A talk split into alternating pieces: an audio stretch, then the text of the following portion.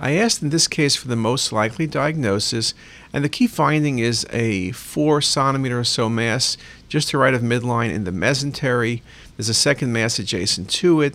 The mass is solid and smooth. This is arterial phase imaging, but it's not enhancing.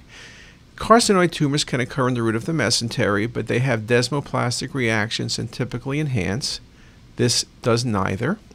Desmoid tumors can be smooth, they're usually solitary. Um, that's a possibility. Sclerosing mesenteritis is usually irregular, 70% or so, as with carcinoids, do have calcifications, and often it's irregular.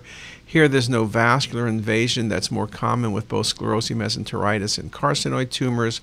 Again, desmoid tumors are often tricky. They can be a bit hyper enhancing because they're fibrous tissue, but the most likely diagnosis, particularly since there are two masses here, would be lymphoma. And this, in fact, was a B cell lymphoma. Just a very, very nice example.